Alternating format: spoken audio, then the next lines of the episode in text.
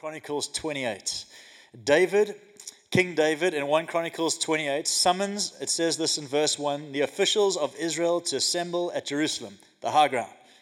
The officers of the tribes, the commanders and divisions in the service of the king, the commanders of thousands and commanders of hundreds, and the officials in charge of all property and livestock belonging to the king and his sons together with the palace officials, the mighty men, and all the brave warriors. Tap your neighbor and say that includes you. Tap your second choice on the other side and say, He's talking about you. King David is calling together an assembly of everyone represented in his kingdom who carries the heart of Israel and the king. And he's about to make a statement that will become the signature of everything the kingdom is about from David's time to Jesus' time and now our time. He says in verse 2 King David rose to his feet and says, Listen to me, my brothers and my people. I had it in my heart to build a house as a place of rest for the ark of the covenant of the Lord, for the footstool of our God. I made plans to build it. David was setting in motion uh, a value system, a principle, something so profound that I believe even I'm still understanding it in that he had it in his heart to build a house to carry the presence of God. Now we know that in the New Testament we described as the temple of God. And so Jesus said he will build his church. David was a shadow of Jesus. Jesus is the substance. He's the true king, he's the true builder, and he's building the true house. That's you and I. And yet that same thread exists where a king would stand and say, We need to carry it in our hearts to build a house. And so every time we say yes to the Jesus story, we also say yes to the church story because Jesus' story is the church. That's you and I uh, understanding how God lives and breathes and flows through us. And so, Heart for the House Sunday on the 30th of July, we celebrate 15 years as a church. And uh, yeah, you can give God some praise for that. And we're going to take a moment to take up an offering, as David would in his time for the house we're going to take up an offering for the vision and the future that God has for us. I'll tell you a little bit more about that in a moment and in the weeks to come. If you want to know more, by the way, on our website, you can just scroll down, lincchurch.com. There's a beautiful Heart for the House page. I give you permission, take time, go and read it. There's a story there, all these testimony videos are there. And then there's a booklet of what we're going to be sowing into in the seasons to come so that you know where your seed is going. And so it's going to be incredible. These next few weeks are going to be amazing, I promise you. Um, but I want to tell you a story of a guy named Chuck Feeney. Anyone ever heard that name before? Chuck Feeney. He was the man, uh, one of the partners that set up duty free retail. So you may not know him personally, but anyone interacted with his business, duty free shopping, anyone just purchased a bit of Chuck Feeney brain power? Uh, yes, you know you have. You know you've gone wild, spent more than you could, and uh, duty free. And so Chuck Feeney started duty free, became very wealthy very quickly an amazing man, and in his early years decided he wanted to live his life for a greater cause. So get this. He started this catchphrase called giving while living. And his goal was to give away his entire wealth before the day he died. Like, if that doesn't make you go, oh, I don't know what will. But Chuck Feeney went on this journey to go, what if I gave everything I made while I was still alive. He set it in motion. And in the year 2020, Chuck Feeney, you'll never forget this name, achieved his goal. He gave away in excess of $8 billion dollars worth of accumulated wealth. At the age of 89, he had zero to his name. Chuck Feeney. At this stage, you should be clapping to appreciate the sheer generosity. And in between his life I think the 60s was when he set up duty free, and now he found many philanthropic opportunities. He's been involved in many amazing initiatives. He's the one who challenged Bill Gates and Warren Buffett, you may have heard a few years back, to give away 80% of their wealth in this lifetime.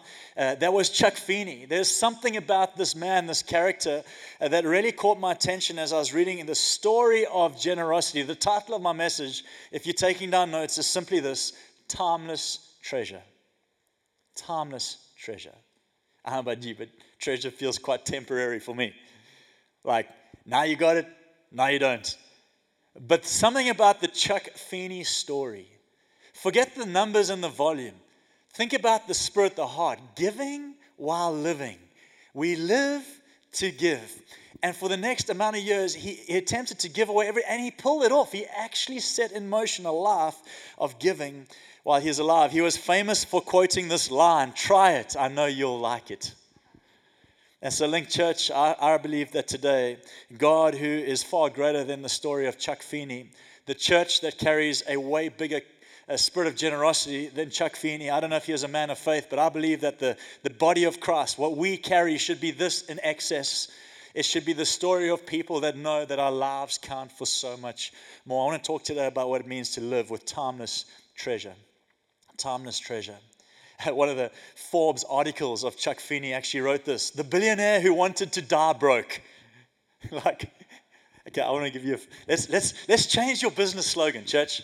Today, as you walked into church, I, I, bound, I bound your brand, and now we're going to reframe it, and then we're going to release it again. And this is what we're reframing it to Your business, born to die broke.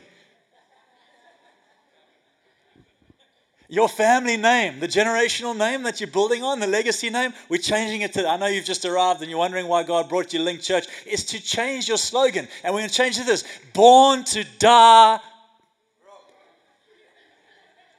You should get an award for that. No one else wanted to partner with that thing.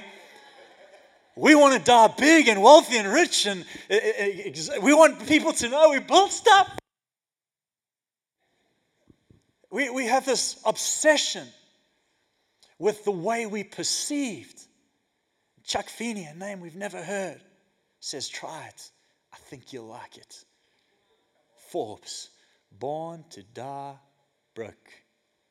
Now we know that God is never going to break his people. God is generationally blessing his people. But there's something in the spirit of this man that I'm asking you to give God permission to get into your spirit today. He lived like his treasure was timeless which is to say, he knew that what he held in his hands was far less powerful than what he carried in his heart, which was generational blessing. And so he lived with timeless treasure. And so I'm going to bounce between two portions of scripture today the story of David, the king, who I believe lived like it was timeless treasure, and then the story of the church in Macedonia in the New Testament, who I believe lived like it was timeless treasure. And by God's grace, He'll help us see that what we carry is timeless in its nature. Let me ask you this question Have you ever been on the receiving end of great generosity? Like, how did it make you feel? Like, how did it change you? Better question. Tess and I, if I can be honest, most of the incredible things that we've experienced in our lives have not been built by us, have not been earned by us. I, am saying this with great humility. I, I, mean this. this. This church building wasn't our doing, it was a generous community that, that built it, that allows the stories of our daughters to tell amazing stories like that. That wasn't us, that was you. It was us as a church. And there was that, I mean, just recently through online church. Um, some friends phoned us and said, We really want to bless your family with some time out. We know you work hard and we don't know where you rest, and we just want to give you some rest in the Midlands. And they just gave us this beautiful farmhouse to go and rest in with our family in the Midlands. I mean, it's like we walked in on the story of the gospel. You will be in houses that you never built. And, and, we, and the fireplace was crackling and the lawn was rolling and the hills were beautiful. And Tess and I just stood in that moment because we've had so many like it. And we find ourselves kind of going like, how did this happen to us? How does this keep happening to us? And you know what the problem is? It's not so much that we don't know what to do with that moment. We do. We enjoyed that whole 10 days. It's that it starts to change us to realize this is how we should be living our lives every time. That we should find ways to, to live with a timeless pursuit of the treasure that's been entrusted to us. That family entrusting treasure to a couple they've never met just online, saying, Go and enjoy your time. And I, I wonder if you've had stories like this. I remember there was another story in our church um, in 2015. I love these stories, they're part of what made us who we are today. And in 2015, a man came to me. He had just um, taken some funding out of the UK, which I celebrate anyway, because shout out UK. I like it when the money comes this way. Anyway, that's different. Um, he had, he had just moved back to South Africa and really felt God was putting his roots down here and his family's roots down here. And he phoned me the one day and he said, Dill, I've got something quite vulnerable to chat to you about. Have you got a moment? And I met him in Wonderland, had no idea what he was about to say. He said, I'm, uh, I'm, I'm, dropping down, drawing down on an investment in pounds, and I want to tithe on it, and it's a substantial amount of money. And I've never done this before, Dill. I'm new to faith. And I think about that. I've never done this before. I'm new to faith. Like, he had just, something had happened in his life at LINC Church. He was with us in the Lychee Orchard, and uh, he moved with us into this facility and just said, I want to be a part of whatever's next. And uh, so I gave him the bank details in that week. And don't, don't be wowed by it. It doesn't matter the amount, but I just tell the story to understand what it meant for us. That week, he put a million rand about into our bank account as a church. Now, what you need to know is that we had zero in our bank account. That's the part that you really need to hear about. We had 52,000 Rand, I think it was, in our bank account. It was about to be payday. We've never not paid a paycheck. Praise Jesus, He's been good to our staff. But in that moment, we weren't sure we were going to have a payday. So he deposits the million rand, and we meet as a team. And they say, This is incredible. Everyone's just overjoyed and it's amazing. We can breathe. And I say, This is not for us. This is not for the salaries. God will do that a different way. This is for us to trust God with money that shouldn't be ours. It should just come through us and go to the next thing. And you know what we did that time? we invested that same amount of money. Like, just, I want you to picture the line item. Come on, accountants, numbers people, all right? Positive 52,000 Rand, okay? Accrued amount coming, salaries, 350 whatever thousand Rand, okay? Deficit, do the maths. A million Rand comes in. This looks great. Let's give it away, put ourselves back in the deficit and see what happens. So we invested in just short of a million Rands worth of online studio gear.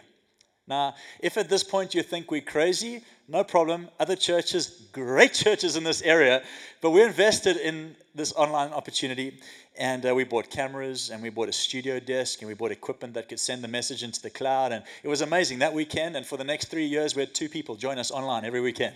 It was epic. We we're changing the world, two people. I'm not even sure if they were outside of the church. I think they were probably sitting in the room on Facebook just encouraging us. I had buyer's remorse. Like, you know what I mean? Like, yes, I'm a man and I live by faith. I hope I do. And I hope you do too. But let's be honest, sometimes you like step out in faith and you trust God and you're like, oh, I don't know if I should have done that. I got buyer's remorse. And you know, um, it took a few years before we had any idea that that seed would produce anything. I told that guy, I said, you know, the money you donated, we put it straight into online spaces. I don't care where you put it, as long as it's in your hands, not mine. That, that was scary too.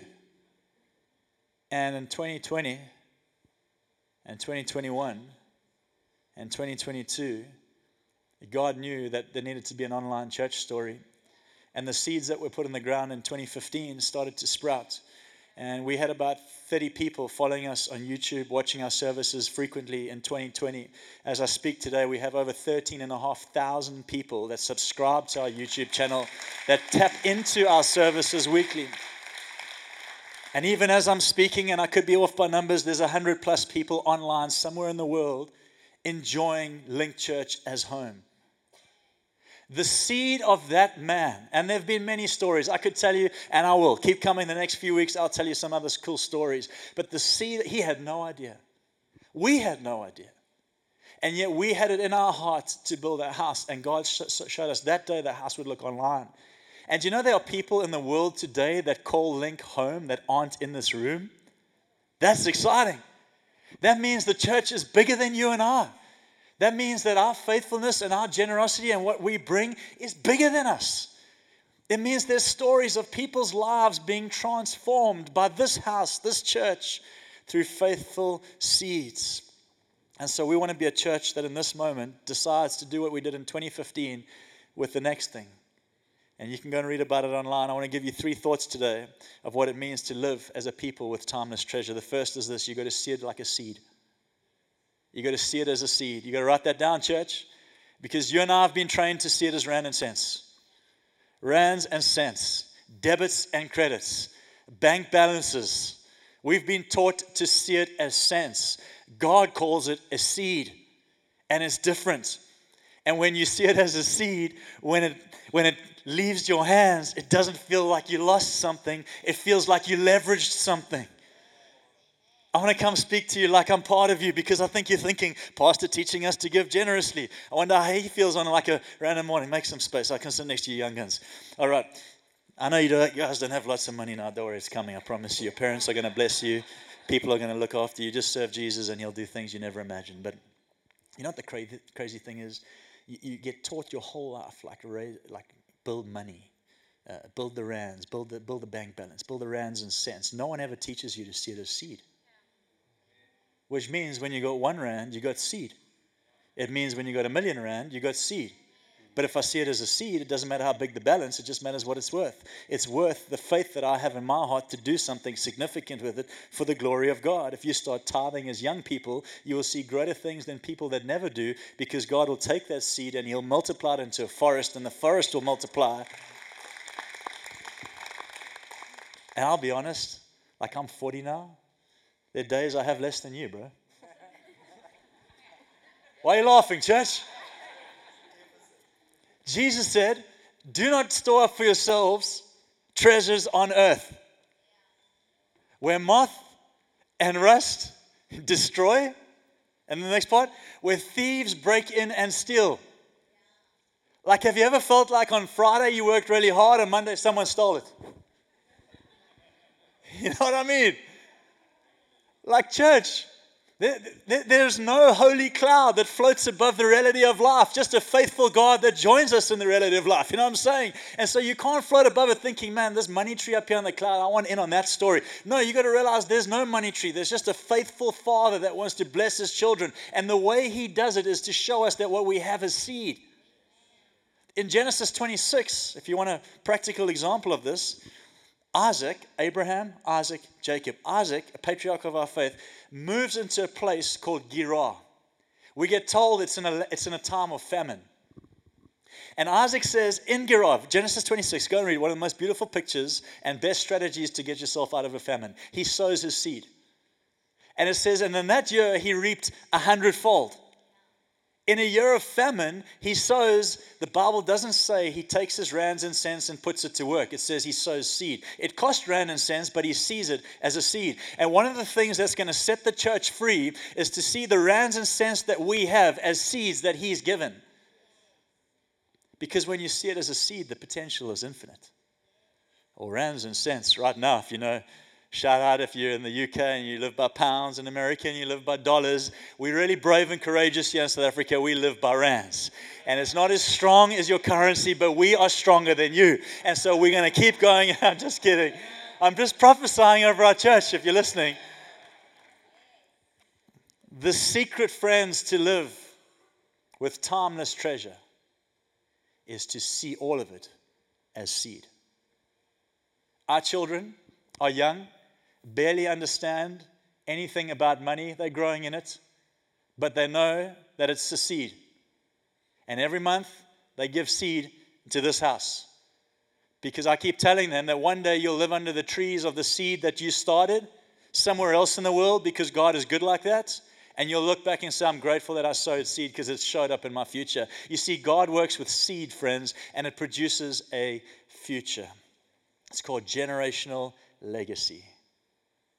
The second thing is with God, and please write this down, if nothing else, with God, nothing is enough. Not like nothing you do for Him will ever be enough. That couldn't be further from the truth if you tried. Anything you do for God is pleasing to Him. Nothing is enough, is in you got nothing and it's more than enough. Like, think about that. If I see it as a seed, then the little I have feels like nothing to me. Ah, do like how's things going? How's the business going? It's been a rough season. I mean, honestly, church, let's just get honest. If you live in this part of the world, it hasn't been an easy run. Like I, I, would, I would hate to show up and go, it should be awesome, and there's someone in the room's feeling like they're dying. A lot of us are feeling that way. A lot of us have had to dig deep and find ourselves and trust God and get friendship and look for wisdom and recalibrate and re strategize and knock on new doors. Like life, right? And yet, when we look at it, we go, There's nothing left. And God goes, Nothing is enough for me. Nothing is enough for me.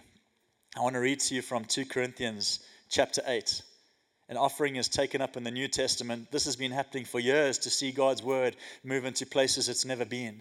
And it says in 2 Corinthians 8, and now, brothers, we want you to know about the grace that God has given the Macedonian churches. Out of the most severe trial, their overflowing joy and extreme poverty welled up in rich generosity. I got to read that again. I just, I got to read that again.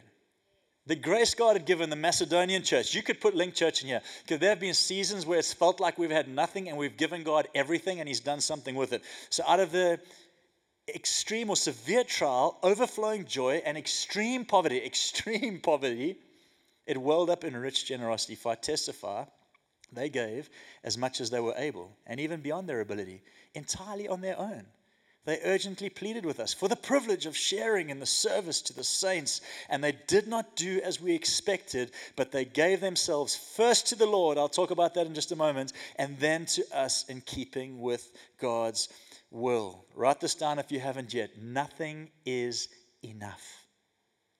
Out of their pain and extreme poverty, they gave. It, it, it welled up in rich generosity. They knew what I believe we should catch today that what felt like nothing is still enough for him. God can take your nothing and multiply it into something. When you protect your nothing, it remains in your control. When you give your nothing, and it never is exactly nothing, it could even just be around. But when you give your nothing into Him, nothing is enough. It welled up in extreme generosity. Friends, this story funded the gospel in the New Testament for years to come and it came from extreme poverty. I was reading a little bit this week actually about different mindsets, uh, scarcity mindsets and abundance mindsets. And uh, I'm intrigued by this because I think I live in both worlds. I don't think I always live in one. I think I drift. I think humanity drifts towards scarcity. That's where the devil wants us to live and make us feel like we've got nothing. And the scarcity mindset, there's nothing wrong with us, nothing wrong with you if you ever have that mindset, but scarcity focuses on what's lacking. That's the simplicity of a scarcity mind. Do you know poor is an economic term? Poverty is a spiritual term. So poor is economic, poverty is actually spiritual, the way we see it. And so we can actually live with a poverty mindset when we're doing well economically. And so scarcity lives within only ever talking about what we lack. And like I said, I go there from time to time. And now and again, Tess and I will have this moment where we say, we are living like we lack everything. We are, we are making decisions like we have nothing. We are, we, are, we, are, we are talking about life like we don't have anything. Anyone ever been in that little cycle where it's like, oh, we just can't, it's never going to work out, it's never going to end. The kids are like, mom and dad, that's all they ever talk about. Like we've had moments in our home and we'll hold each other's hands. This is just me being honest with you. And we'll realize we are living in the wrong mindset here. Nothing needs to change practically. We need a change in the spirit. We need to move from scarcity to abundance, which is to say, we have the same amount, we just don't see it as lack lack, we see it as what we have. And so we'll hold our hands and say, God, we're sorry that we've called this season of our lives lack. Like you haven't blessed us abundantly, God. Like you haven't enriched our lives through friends and family and random moments and meals and clothes and schools and this incredible church and the coffee that I drank when I came in and I was a volunteer and the church just blessed me with the coffee. You don't lack, you have. And so nothing is enough. Yeah, you give God some praise for that because He's good. The scarcity mindset, which is not what we see in the Macedonian church, lives with what we lack, operates from a place of fear. And maybe some of you just needed to come today to be unlocked. Maybe it's got nothing to do with Heart for the House, July the 30th. You're visiting LINC, you're online, you're just checking it out, and God needed to tell you that you do not lack. You have. You have something to work with. You have seed in your hand, and that seed in His hands has the potential to shape the future of generations.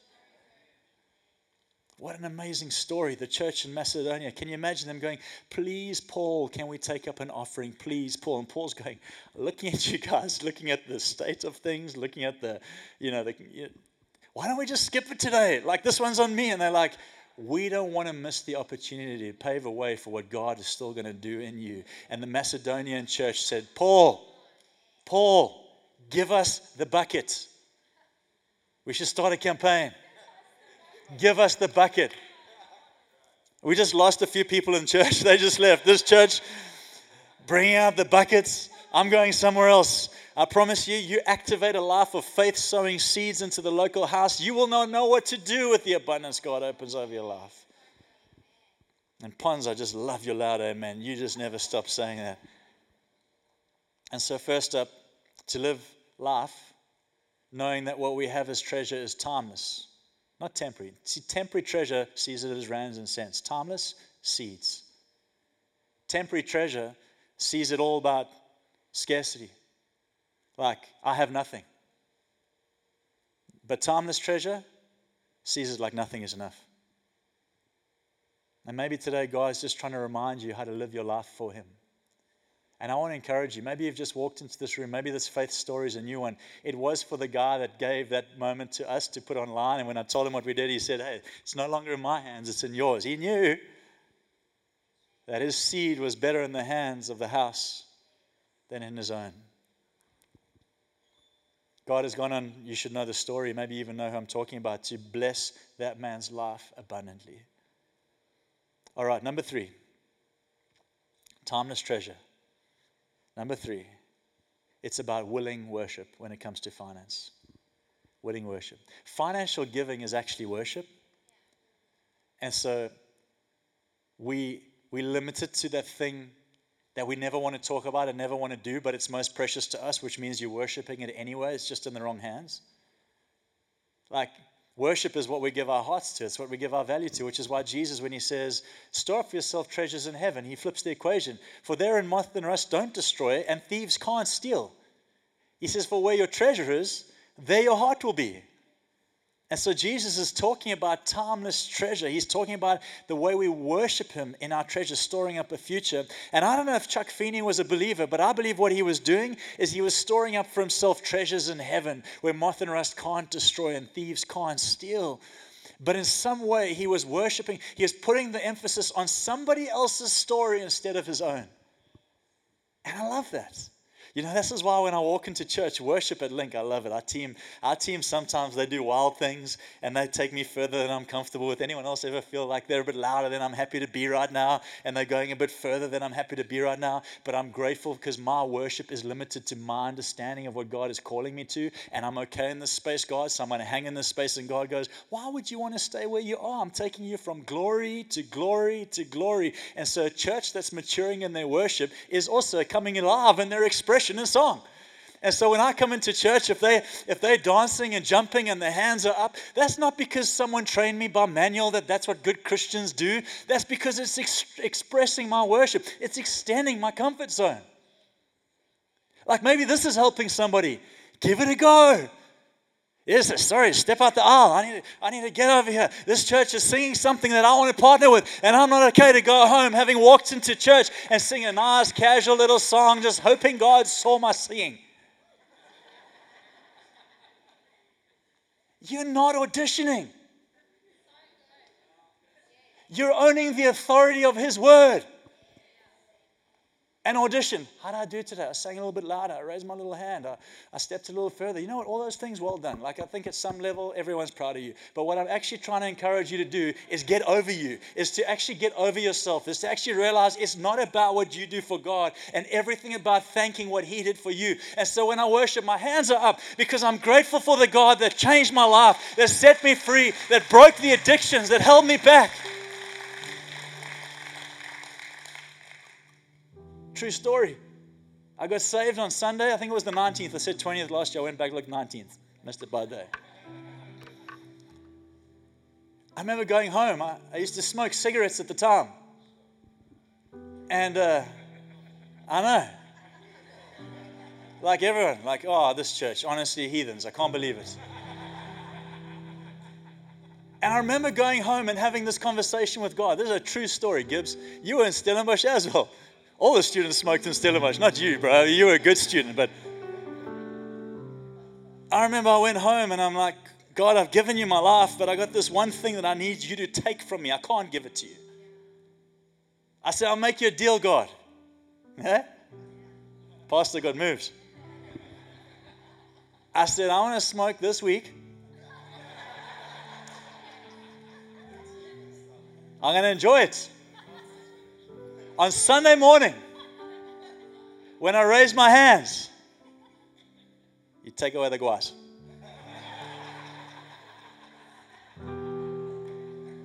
True story. That Sunday morning, I raised my hands.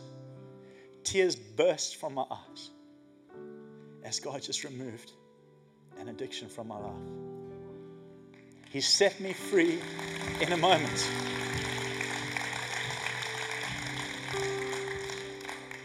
And so I don't raise my hands because I'm a pastor, I raise my hands because I'm a son. My dad in heaven sent his spirit to do a work in my life that I could never do myself by the blood of Jesus paid for at Calvary. And he used that to remove everything that stopped me from enjoying the fullness of who he was to me. And so I express God with uh, my love for God with my worship. And I jump on the devil in song, not because I have to, but because I get to. And guess what? When I give, I'm doing the same thing. This is not my money. This is not my story. And I'm not going to let it grip my heart. I'm going to give to the God that so freely gave to me. It's willing worship. How does giving work here at LINC Church? Simple. We invite our church to be worshippers of Jesus, and giving starts to flow. We invite our church to let go of their world and give Him their lives. And worship starts to flow. Giving is part of our worship. I want to read something to you in the story of David. I'll tell you a short version of it. Next couple of weeks, we'll talk some more. How's that sound, church? David takes up an offering for the temple. David's not going to build the temple, Solomon is. David knows that he's giving everything that he's earned in his life for a story that he won't see. David was a type of Jesus. He would give up his life so we could have ours. And it says David takes up an offering and he brings all these beautiful treasures and he calls people. And the people, once David starts, people just start coming. And this is the thing about generosity, it's catchy. And when you get behind what God is building, people want to be a part of what you're building. And then David says he has this moment, and the money comes, and they've got everything they need to build this temple. And I believe in this moment, David must have, I don't know, found a quiet space. And in verse 14 of 1 Chronicles 29, he says, But who am I, Lord? And who are these people? That we should be able to give as generously as this. Everything comes from you. And we have given you only what comes from your hand.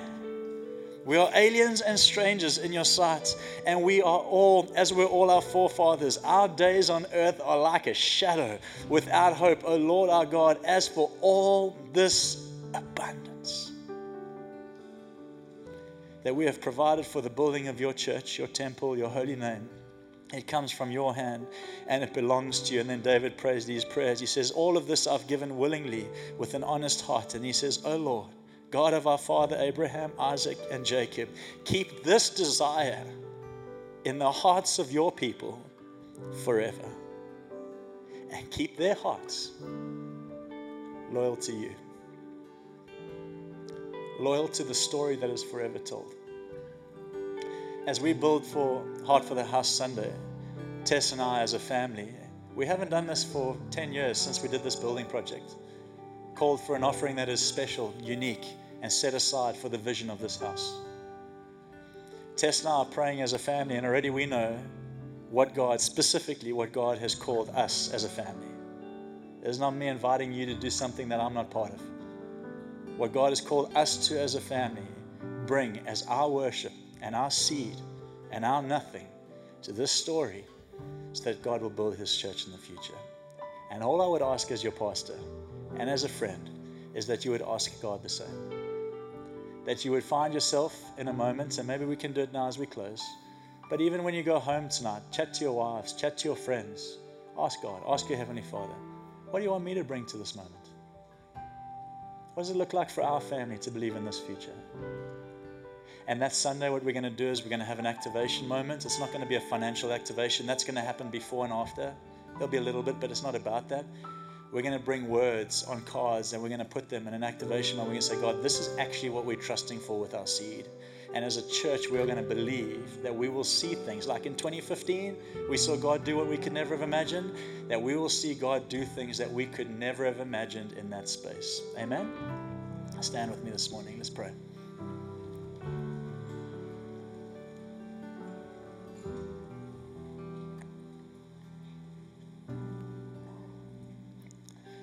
Hey, I feel like we're going to worship today.